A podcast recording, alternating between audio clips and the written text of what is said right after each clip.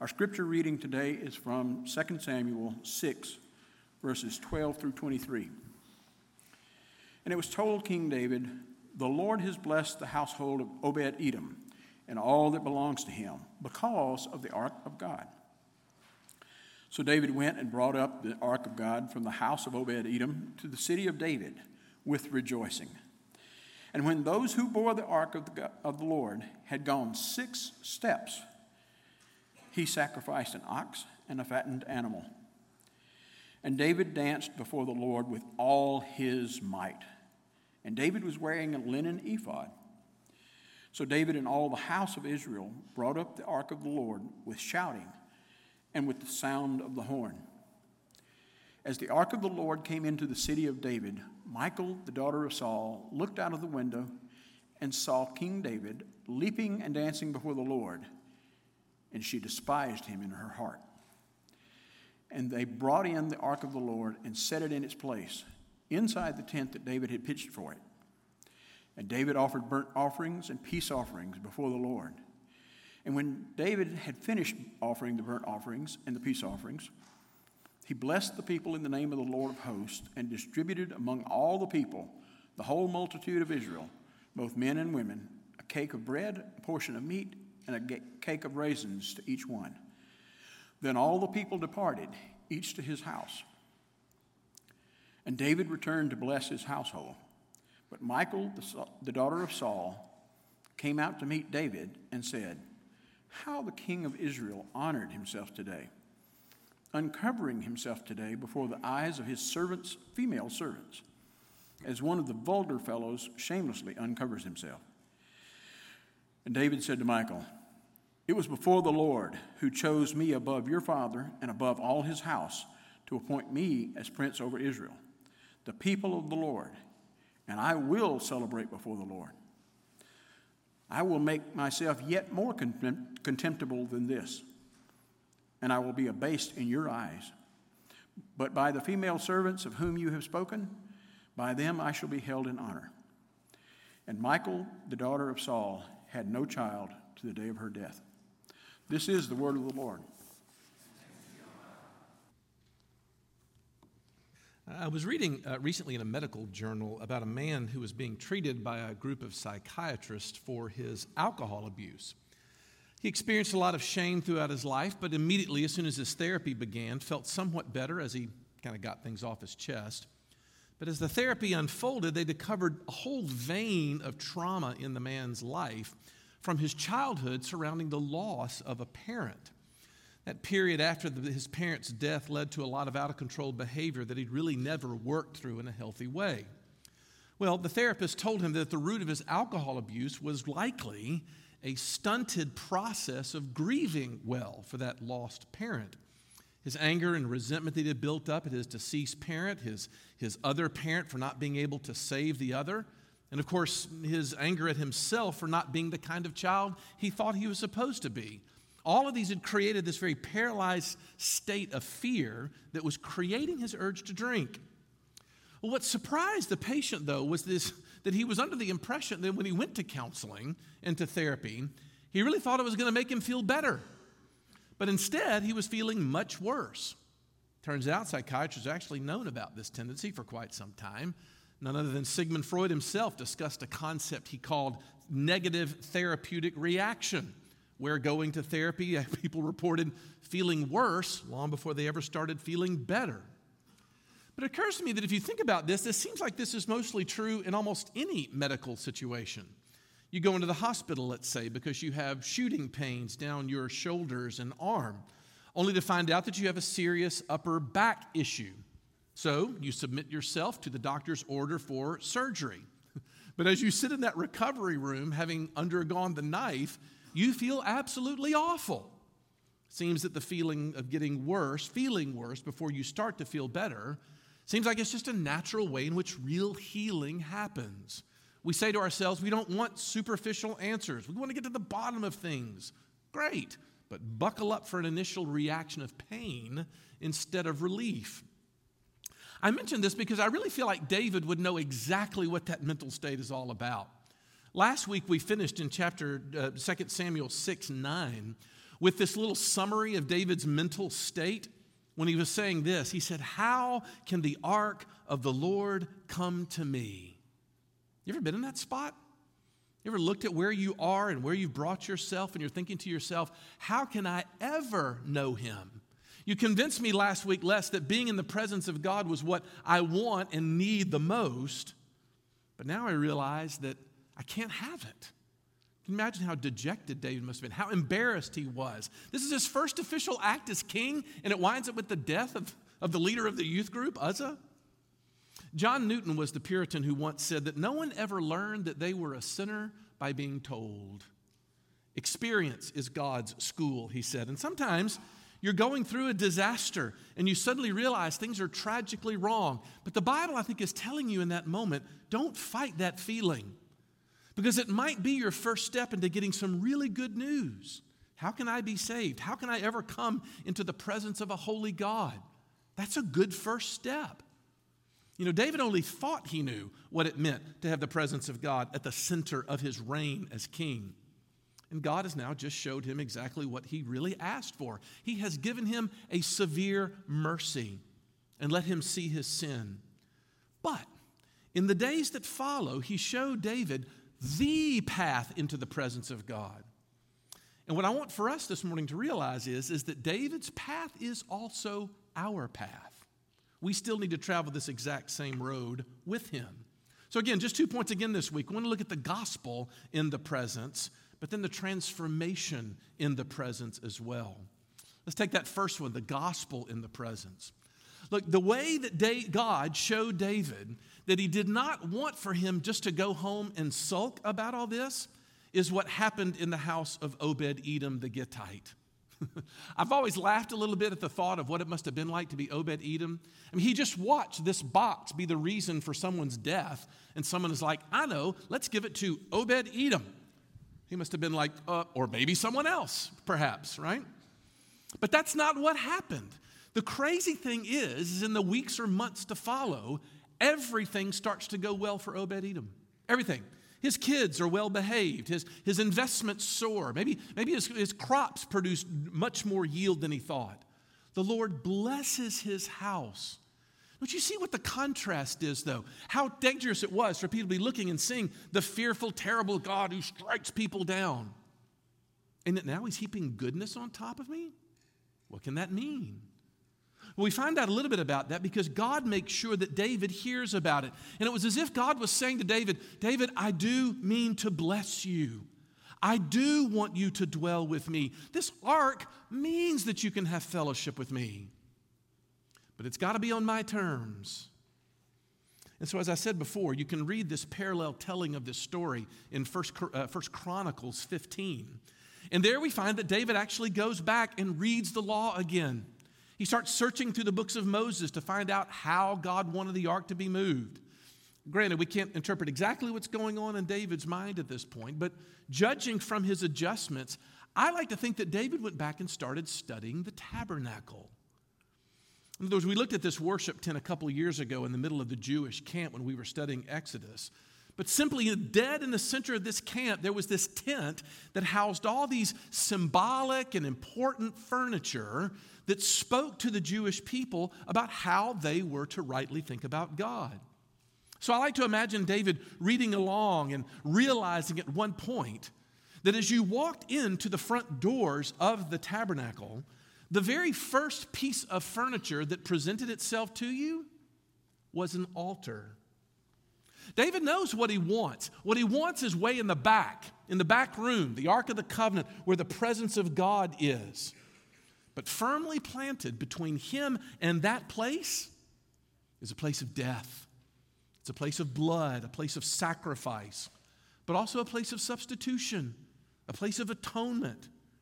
And I think at that moment, the lights turn on for David. He gets it. He understands that no one gets to the place where the ark dwells if they don't go through the path of death and sacrifice. And so he combines what he's found out about Obed-Edom with the bitterness of his experience of the death of Uzzah and what he reads, and he starts to bravely say, you know what, I think we need to start over again. So again, back in, we find out in First Chronicles that he gets the Levites, he gets the poles. They consecrate themselves just like they were supposed to do in the law. We also see that he gets something else. In verse thirteen, it says, when those who bore the ark of the Lord had gone six steps, he sacrificed an ox and a fattened animal.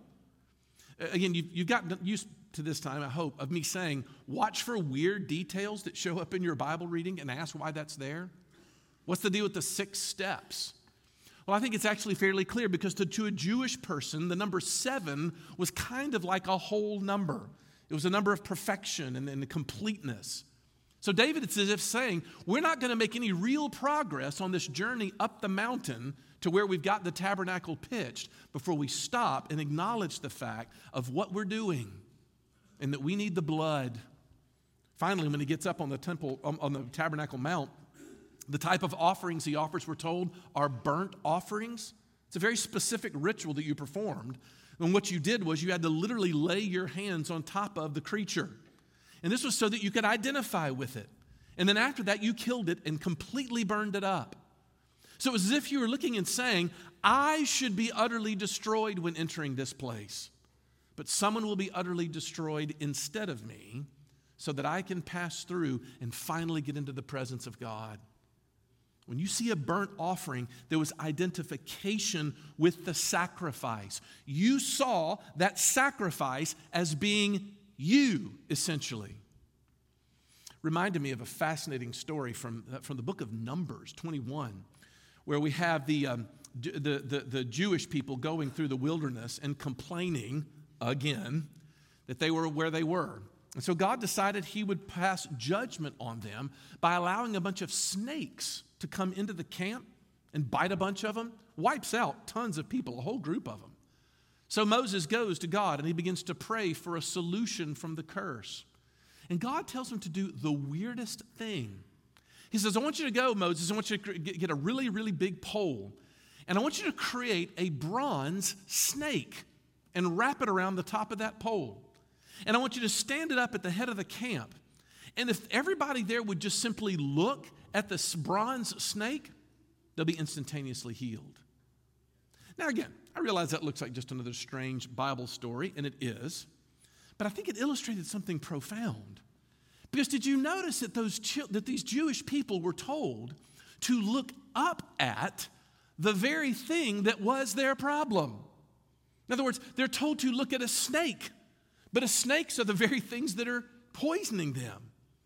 What was it about that? What were they supposed to identify with in that moment if it wasn't the very picture of their curse? Like, I really, I really think this is profound. What happens there in David as he's looking through these burnt offerings is he begins to see that he can only be in God's presence as he identifies with one who bears his sin, the one who bears his curse. And if he doesn't have that, there is no way into the presence of God. Now, of course, we know what David did not only, what David only saw, what, through a glass darkly, Paul would say? He saw Jesus. He saw the ultimate sacrifice that would have to be offered. So look, for us, I think that brings us to a point we have to recognize that it is entirely possible to have information about Jesus, but still be far from him. In other words, you can know that Jesus is a substitute, but do you see him as your substitute? Because this identification that we have with Christ at the cross is so profound that the Bible says that Jesus is literally carrying our entire identity with him on the cross. We have to look at him in the same way that the Israelites did that uh, snake in the wilderness, as being our curse. So here's what I think it means to identify with Jesus. I think you begin by naming your sin. What is that sin, that one thing that you think is the worst or most troublesome sin that's keeping you from God? That thing that you look at and say, man, if, I, if that was not in my life, I feel like me and God would be okay. Because whatever that is, until you come to see Jesus as being that particular sin on your behalf, it's not going to mean anything to you that he died. until I look at him and say, he became my lust. He became my pride, my hatefulness, my jealousy, my gossip and racism and sexism and heartlessness and lovelessness. Jesus became all of that so that when he was executed for bearing it, there's nothing left to be punished. This is the beauty of this, because God cannot punish for the same sin twice. The wages of sin is death. Once there's been a death, he can't punish again. This is really a cool thought if you think about it. Before the law curses me, now that same law speaks in my behalf. I can claim the law in my behalf because I say, God, it would be wrong for you. Jesus died for my sin. And because he died, it would be wrong for you to condemn me for it. So there is therefore now no condemnation for those who are in Christ Jesus. This is the reason why Martin Luther, the great Protestant reformer, would put it this way. He says, this is a singular consolation for all Christians. Note to self, if you need consolation this morning, Martin Luther has a word for you. It is so to clothe Christ with our sins, to wrap him in my sins, your sins, and the sins of the whole world, and so to behold him bearing all our iniquities. Our most merciful Father sent his only Son into the world and laid upon him the sins of all men, saying to him, you be Peter, that denier. You be Paul, that persecutor and cruel oppressor. You be David, that adulterer. You be that sinner who ate the fruit in the Garden of Eden. You be that thief who hung on the cross. And you be that person who has committed the sins of all men. And see, therefore, that you pay and satisfy for them. And we simply add to Luther's quote, and he did. That's what Jesus did. Look, here's my point. Once you begin, once you begin to see that in your heart's imagination, I realize there's a lot of confusion. It's my head, it's my heart, where is it? I don't know. But somewhere in your imagination, as you begin to see Jesus as being that for you, you have begun to believe. You're walking in faith in that moment. And the Bible says there is nothing more transformational for you or the world around you than faith. That's what will change you. How? Well, nice segue into my second and last point, and that is the transformation in the presence. Because here's David back in a parade. Look at verse fourteen and fifteen. David's again dancing before the Lord. There's music. There's shouting. But David's done something different this time. The text tells us very clearly that he's put, in verse fourteen, on a linen ephod. What is that? Well, linen ephod was this small metal chest plate that had some gems in it. But it was, the, it was something, though, that a priest wore. David has taken on the role of a priest. Remember, a prophet is someone who represents God to you, but a priest is one who represents you to God. In other words, a priest is one who comes and goes in between. A priest is one who shields you. A priest is one who sacrifices on your behalf. And this is now what begins to change David. He starts sacrificing for his people. Now he's ready to put his life up on behalf of his people. He's ready to give himself up for them. That's what it means to take on the role of a priest. And David is slowly becoming the kind of leader that God wanted him to be, the kind of king that he had to be. Not only that, David's gotten generous, hadn't he? In verses eighteen and nineteen, we see that David has this determination that he's going to be a blessing to the people around him. He had, all of his intentions have changed. He's not there to control or manipulate or manage his subjects, as I'm sure it was the tendency of kings to do in that day. But he's made it his purpose to bless them. All he wants to do is to see them happy. And that most tangibly manifests itself by giving stuff away. I love this. Everybody who came to the celebration that weekend walked home with some tangible manifestation of the king's blessing. We're told there was bread, there was meat, there were raisins, of all things. It's trying to say sustenance, flavor, and sweetness. Don't you see how David, David has now corrected the trajectory of his reign, and, and, and now he's ready to establish what every historian would agree was the golden age of Jewish history. Why? because the gospel had taught him to be gracious, had taught him to give up himself. So the question I want to entertain in closing is this: how does that happen really? I mean, how does someone who is just an ordinary person become an extraordinary example of gracious, generous leadership? Well, verse sixteen says that David is down dancing as the ark enters, and all of a sudden you have Michal, his wife, who, who looks down on him, literally looks down on him, and just can't stand it. She can't stand it. Now remember, Michal is the daughter of the former king, Saul, that self-obsessed and image-conscious egomaniac that he was, which makes you kind of wonder what it must have been like for her to grow up in that particular household. But when David comes home, she looks at him and says, "This is beneath you, David. How embarrassing for you. I mean, don't you know what kind of pick people you were mixing with down there?" What she's so upset about is what you see in verse twenty as she's mocking him. I mean, way to distinguish yourself, David. Good job. You were down there with your servants, female servants. Now look, we're not just talking about servants, right? Which were, of course, the lowest in the social caste, but these are the servants of the servants. And even worse than that, oh, they were females. She's so appalled. But here's the thing that you don't need to miss. Something has happened to David that has made him comfortable mixing with the lowest forms of social existence. Hmm. And by the way, he's not just mixing. Michal also adds that David has uncovered himself in the presence of these female slaves of slaves. By the way, that's not getting naked. To uncover yourself was simply meant to disrobe or to sort of remove any semblance of your status or your rank in life that could be known about you by the way you dressed. David got rid of it all. David has taken off his kingly crown. He's taken off his kingly robes. David got rid of any distinguishing feature from his body that might make these slave girls think that he thought he was better than them. He got rid of it. And Michal hates it.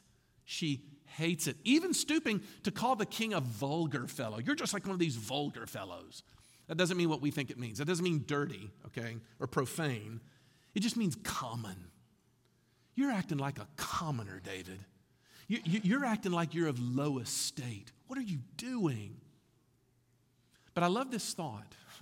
I love this idea that David, he doesn't need for people to know that he's the king anymore.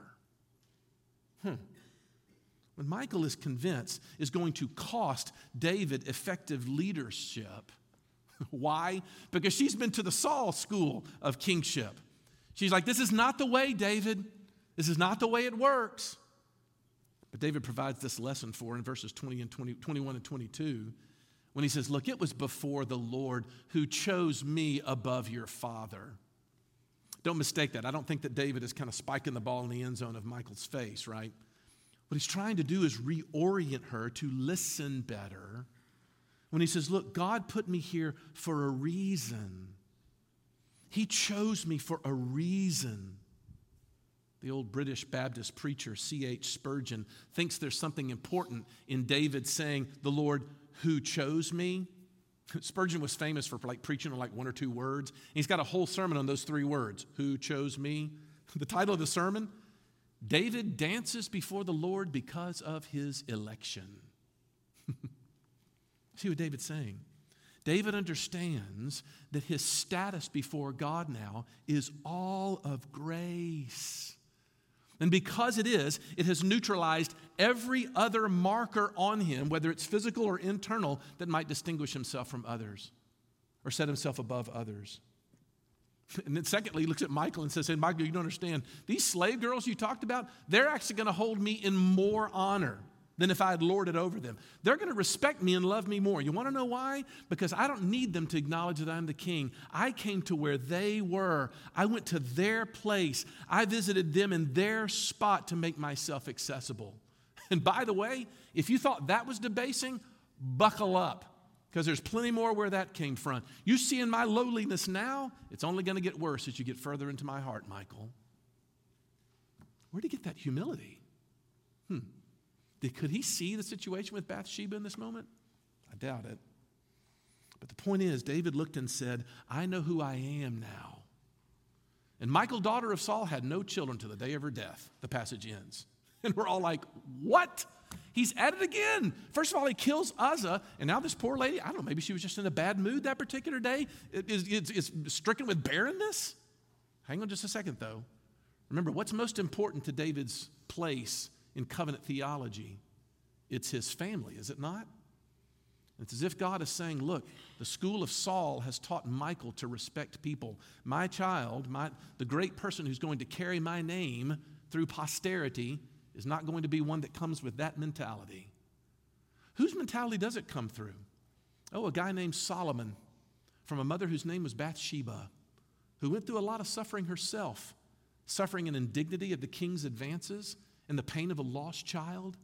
The broken Bathsheba versus the cocky Michal, and God says, yeah, I'm taking the first. Look, I do believe that our culture wrestles and is always trying, because this is so true. Where we are is in the center of the center of the gospel this morning. I think it's so true that pop culture can't help it come out of them without them even trying. And so we're going to make yet another visit to the Marvel Cinematic Universe this morning for just a moment. And the best of all those movies, which is Avengers Endgame, it's climbed up in my top five movies of all time. Bear with me. Tony Stark, Iron Man himself, has traveled back into time to meet his father of all people, who he's been living for his approval his entire life, even long after his father's death. But now that he's face to face with him back in time, he starts to chat about his life. And he finds that his father is just a little more humble than he thought that he ever was. At one point, his father says, look, the greater good has rarely outweighed my own capacity for self-interest. Tony kind of cocks his head and looks at him strangely, not really remembering that particular aspect of his personality. But as the conversation goes on, his father tells him that his wife is pregnant. And suddenly Tony realizes that he's talking about him. his fa- he's talking to his father before he was born about his mother who was pregnant with him. It's a time travel movie, bear with me. But then in the midst of it, his father drops this little line here. He says, you know what? The kid's not even here yet. And there's nothing I wouldn't do for him. And in this flash, and in this moment, and kudos to Robert Downey Junior for sort of allowing this moment to kind of register with him, something changes. Tony Stark is transformed in that moment. Because at that moment, he looks up and realizes that his father actually cared for him. He has the one thing he always wanted, which was the, the affirmation of his dad. And as, it, as they depart from one another, Tony leans up and he grabs his father, who has no idea who Tony is, and hugs him. And he says, Howard, everything's going to be all right. Thank you. Now, here's my question as we finish this morning. How did Tony Stark know that everything was going to be all right? How did he know that? Unless in that moment, living with his father's affirmation, he suddenly was empowered to do what he knew was coming in the future. And the way, if you haven't seen the movie, it's your own doggone fault. Because Tony Stark has to give his life to save the world. How was he able to do that? Because his daddy said that he was proud of him and that there was nothing he wouldn't do. Look, that's what the gospel wins for you, is the favor of your father. And it reminds me of Jesus going up to the mountain of transfiguration and starting to glow with three of his favorite disciples. And Moses and Elijah show up for a super weird reason. But in the midst of that whole thing, there's this voice that comes down and says, this is my beloved son, and I am so pleased with him. And suddenly you realize that that itself becomes empowering for Jesus. And in his humanity, with his father's blessing, he marches forward to give his life to save his people. That's how you're transformed. The gospel comes and smiles upon you and pours out upon you the Father's favor. And in the midst of that, you look around and think, I can take on anything now. I can sacrifice. I don't need to posture myself in front of you. I don't need you to think great of me by wearing what I'm supposed to wear or saying the things I'm supposed to say or having the job I'm supposed to have or living in the city I'm supposed to live in. Because I have His favor. The Father has smiled. He has spoken to me. Because here's, here's the thing. You say, well, hey, the Father said that to Jesus, not to me. Ooh, ooh, careful. Because the rest of Paul's theology will say that we are in Christ. which means we might as well have been standing there for the Father to look at you and say, I am so pleased with you. And that moment of being pleasing, what does that do to our character? How does that transform us? How does that neutralize the pain of our past? How, how does it give us a chance at forgiveness for past mistakes?